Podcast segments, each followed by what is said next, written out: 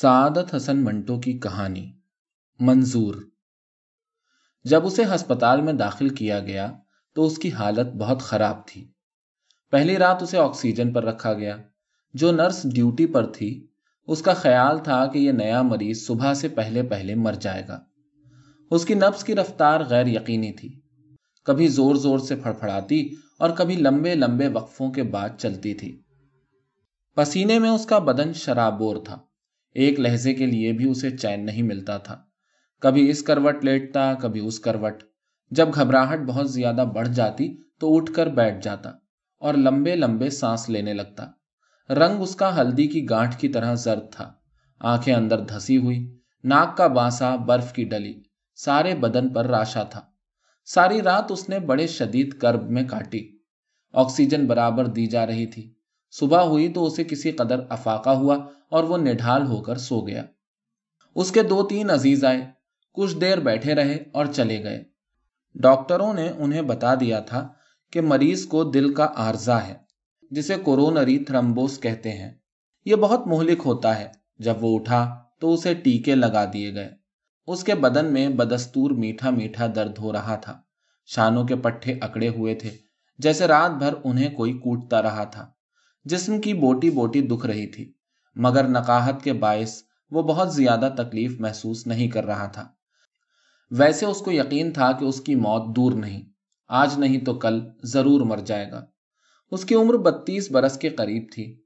ان برسوں میں اس نے کوئی راحت نہیں دیکھی تھی، جو اس وقت اسے یاد آتی اور اس کی صعوبت میں اضافہ کرتی۔ اس کے ماں باپ اس کو بچپن ہی میں داغ مفارقت دے گئے تھے۔ معلوم نہیں اس کی پرورش کس خاص شخص نے کی تھی۔ بس وہ ایسے ہی ادھر ادھر کی ٹھوکریں کھاتا اس عمر تک پہنچ گیا اور ایک کارخانے میں ملازم ہو کر پچیس روپے ماہوار پر انتہا درجے کی افلاس زدہ زندگی گزار رہا تھا۔ دل میں ٹیسے نہ اٹھتی تو وہ اپنی تندرستی اور بیماری میں کوئی نمایاں فرق محسوس نہ کرتا، کیونکہ صحت اس کی کبھی بھی اچھی نہیں تھی۔ کوئی نہ کوئی عارضہ اسے ضرور لاحق رہتا تھا۔ شام تک اسے چار ٹیکے لگ چکے تھے۔ آکسیجن ہٹا لی گئی تھی۔ دل کا درد کسی قدر کم تھا، اس لیے وہ ہوش میں تھا اور اپنے گرد و پیش کا جائزہ لے سکتا تھا۔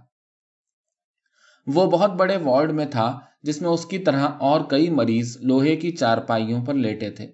نرسیں اپنے کام میں مشغول تھیں۔ اس کے داہنے ہاتھ نو دس برس کا لڑکا کمبل میں لپٹا ہوا اس کی طرف دیکھ رہا تھا۔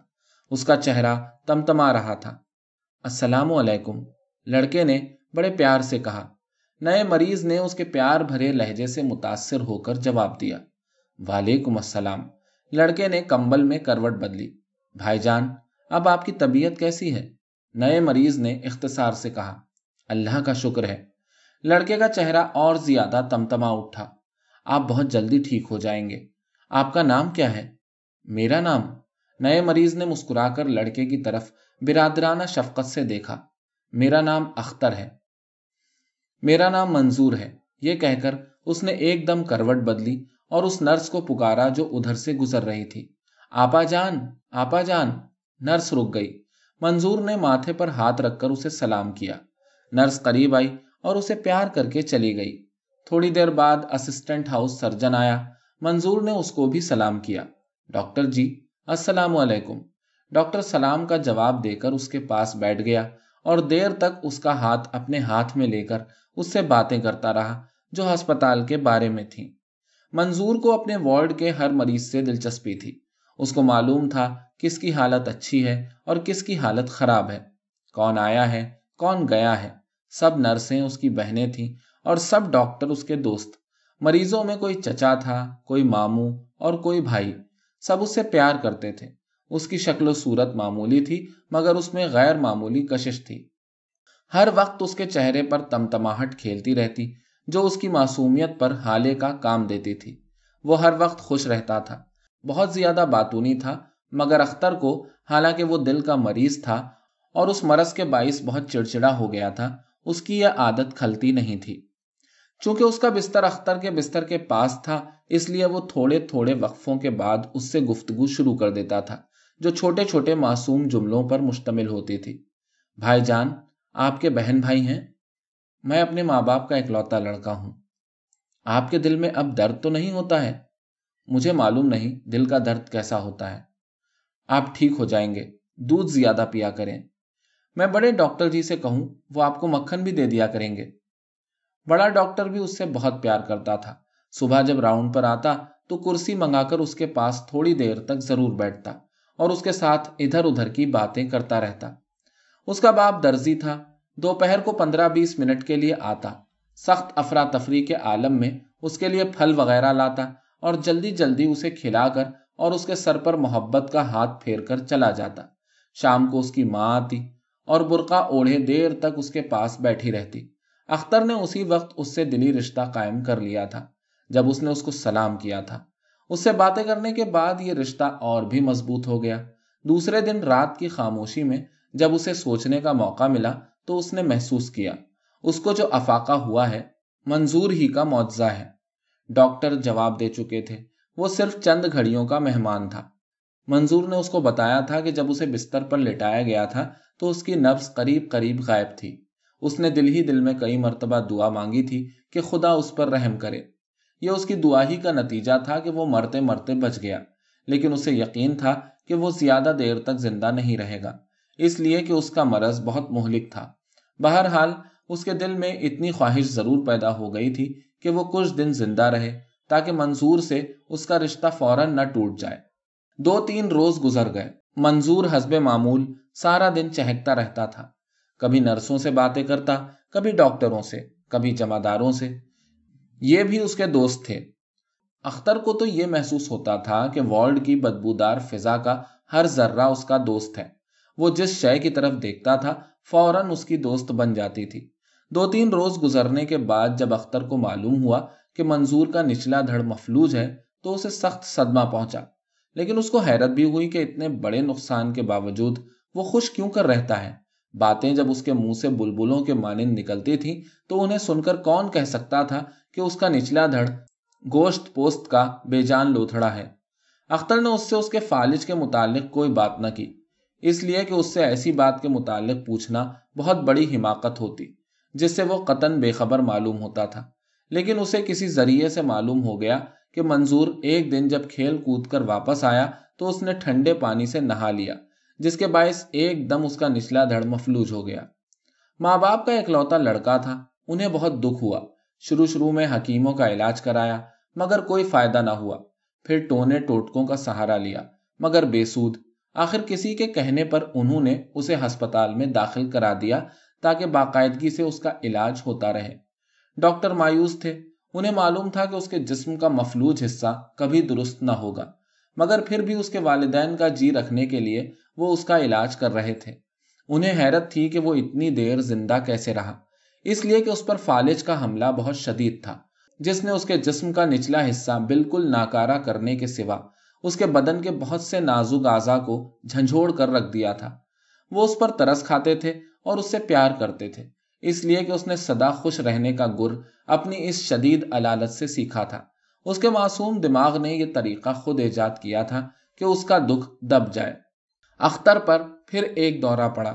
یہ پہلے دورے سے کہیں زیادہ تکلیف دہ اور خطرناک تھا، مگر اس نے صبر اور تحمل سے کام لیا اور منظور کی مثال سامنے رکھ کر اپنے دکھ درد سے غافل رہنے کی کوشش کی، جس میں اسے کامیابی ہوئی۔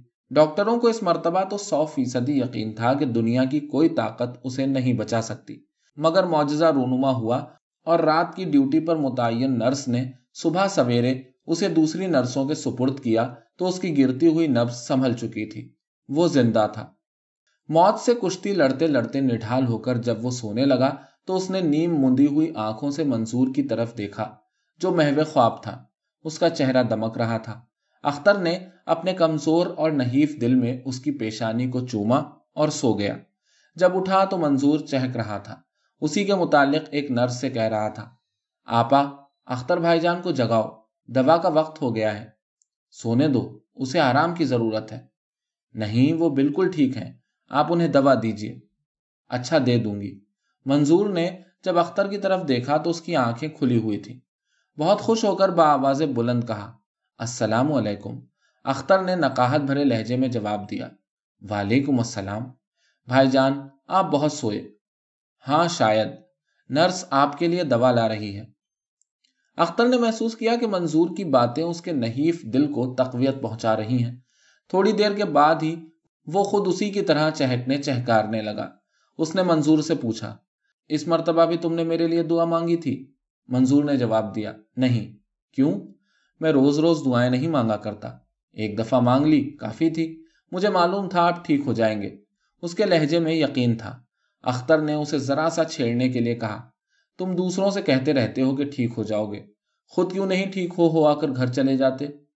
منظور نے تھوڑی دیر سوچا، میں بھی ٹھیک ہو جاؤں گا۔ بڑے ڈاکٹر جی کہتے تھے کہ تم ایک مہینے تک چلنے پھرنے لگو گے۔ دیکھیے نا، اب میں نیچے اور اوپر کھسک سکتا ہوں۔ اس نے کمبل میں اوپر نیچے کھسکنے کی ناکام کوشش کی۔ اختر نے فوراً کہا، واہ منظور میاں، واہ، ایک مہینہ کیا ہے؟ یوں گزر جائے گا؟ منظور نے چٹکی بجائی اور خوش ہو کر ہنسنے لگا۔ ایک مہینے سے زیادہ کا عرصہ گزر گیا۔ اس دوران میں اختر پر دل کے دو تین دورے پڑے جو زیادہ شدید نہیں تھے۔ اب اس کی حالت بہتر تھی۔ نقاہت دور ہو رہی تھی۔ آساب میں پہلا سا تناؤ بھی نہیں تھا۔ دل کی رفتار ٹھیک تھی۔ ڈاکٹروں کا خیال تھا کہ اب وہ خطرے سے باہر ہے۔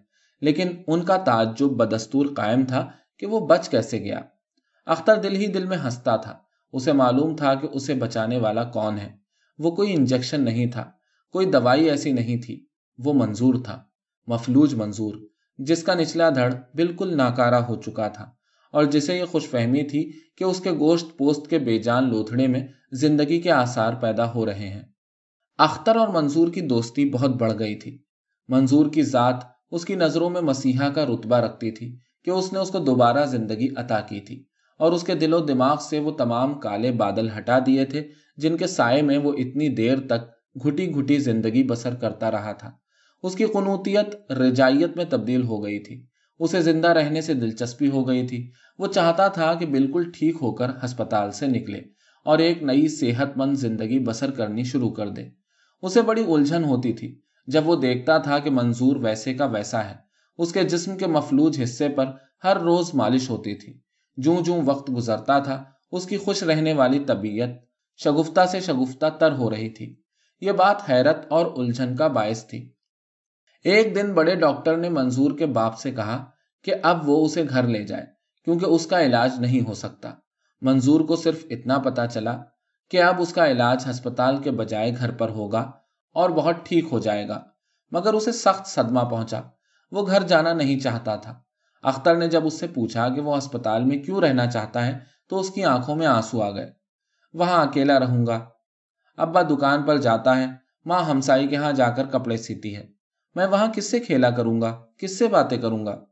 اختر نے بڑے پیار سے کہا، تم اچھے جو ہو جاؤ گے منظور میاں۔ چند دن کی بات ہے، پھر تم باہر اپنے دوستوں سے کھیلا کرنا، اسکول جایا کرنا۔ نہیں نہیں۔ منظور نے کمبل سے اپنا سدا تمتمانے والا چہرہ ڈھانپ کر رونا شروع کر دیا۔ اختر کو بہت دکھ ہوا۔ دیر تک وہ اسے چمکارتا، پچکارتا رہا۔ آخر اس کی آواز گلے میں رند گئی اور اس نے کروٹ بدل لی۔ شام کو ہاؤس سرجن نے اختر کو بتایا کہ بڑے ڈاکٹر صاحب نے اس کی ریلیز کا آرڈر دے دیا ہے۔ وہ صبح جا سکتا ہے۔ منظور نے سنا تو بہت خوش ہوا۔ اس نے اتنی باتیں کی، اتنی باتیں کی کہ تھک گیا۔ ہر نرس کو، ہر اسٹوڈنٹ کو، ہر جمعدار کو اس نے بتایا کہ بھائی جان اختر جا رہے ہیں۔ رات کو بھی وہ اختر سے دیر تک خوشی سے بھرپور ننھی ننھی معصوم باتیں کرتا رہا۔ آخر سو گیا۔ اختر جاگتا رہا اور سوچتا رہا کہ منظور کب تک ٹھیک ہوگا۔ کیا دنیا میں کوئی ایسی دوا موجود نہیں جو اس پیارے بچے کو تندرست کر دے؟ اس نے اس کی صحت کے لیے صدقے دل سے دعائیں مانگی، مگر اسے یقین تھا کہ یہ قبول نہیں ہوں گی۔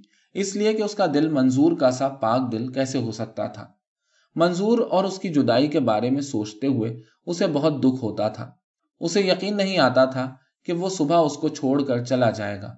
اور اپنی نئی زندگی تعمیر کرنے میں مصروف ہو کر اسے اپنے دل و دماغ سے محف کر دے گا۔ کیا ہی اچھا ہوتا کہ وہ منظور کی السلام علیکم سننے سے پہلے ہی مر جاتا۔ یہ نئی زندگی جو اس کی عطا کردہ تھی، وہ کس منہ سے اٹھا کر ہسپتال سے باہر لے جائے گا؟ سوچتے سوچتے اختر سو گیا۔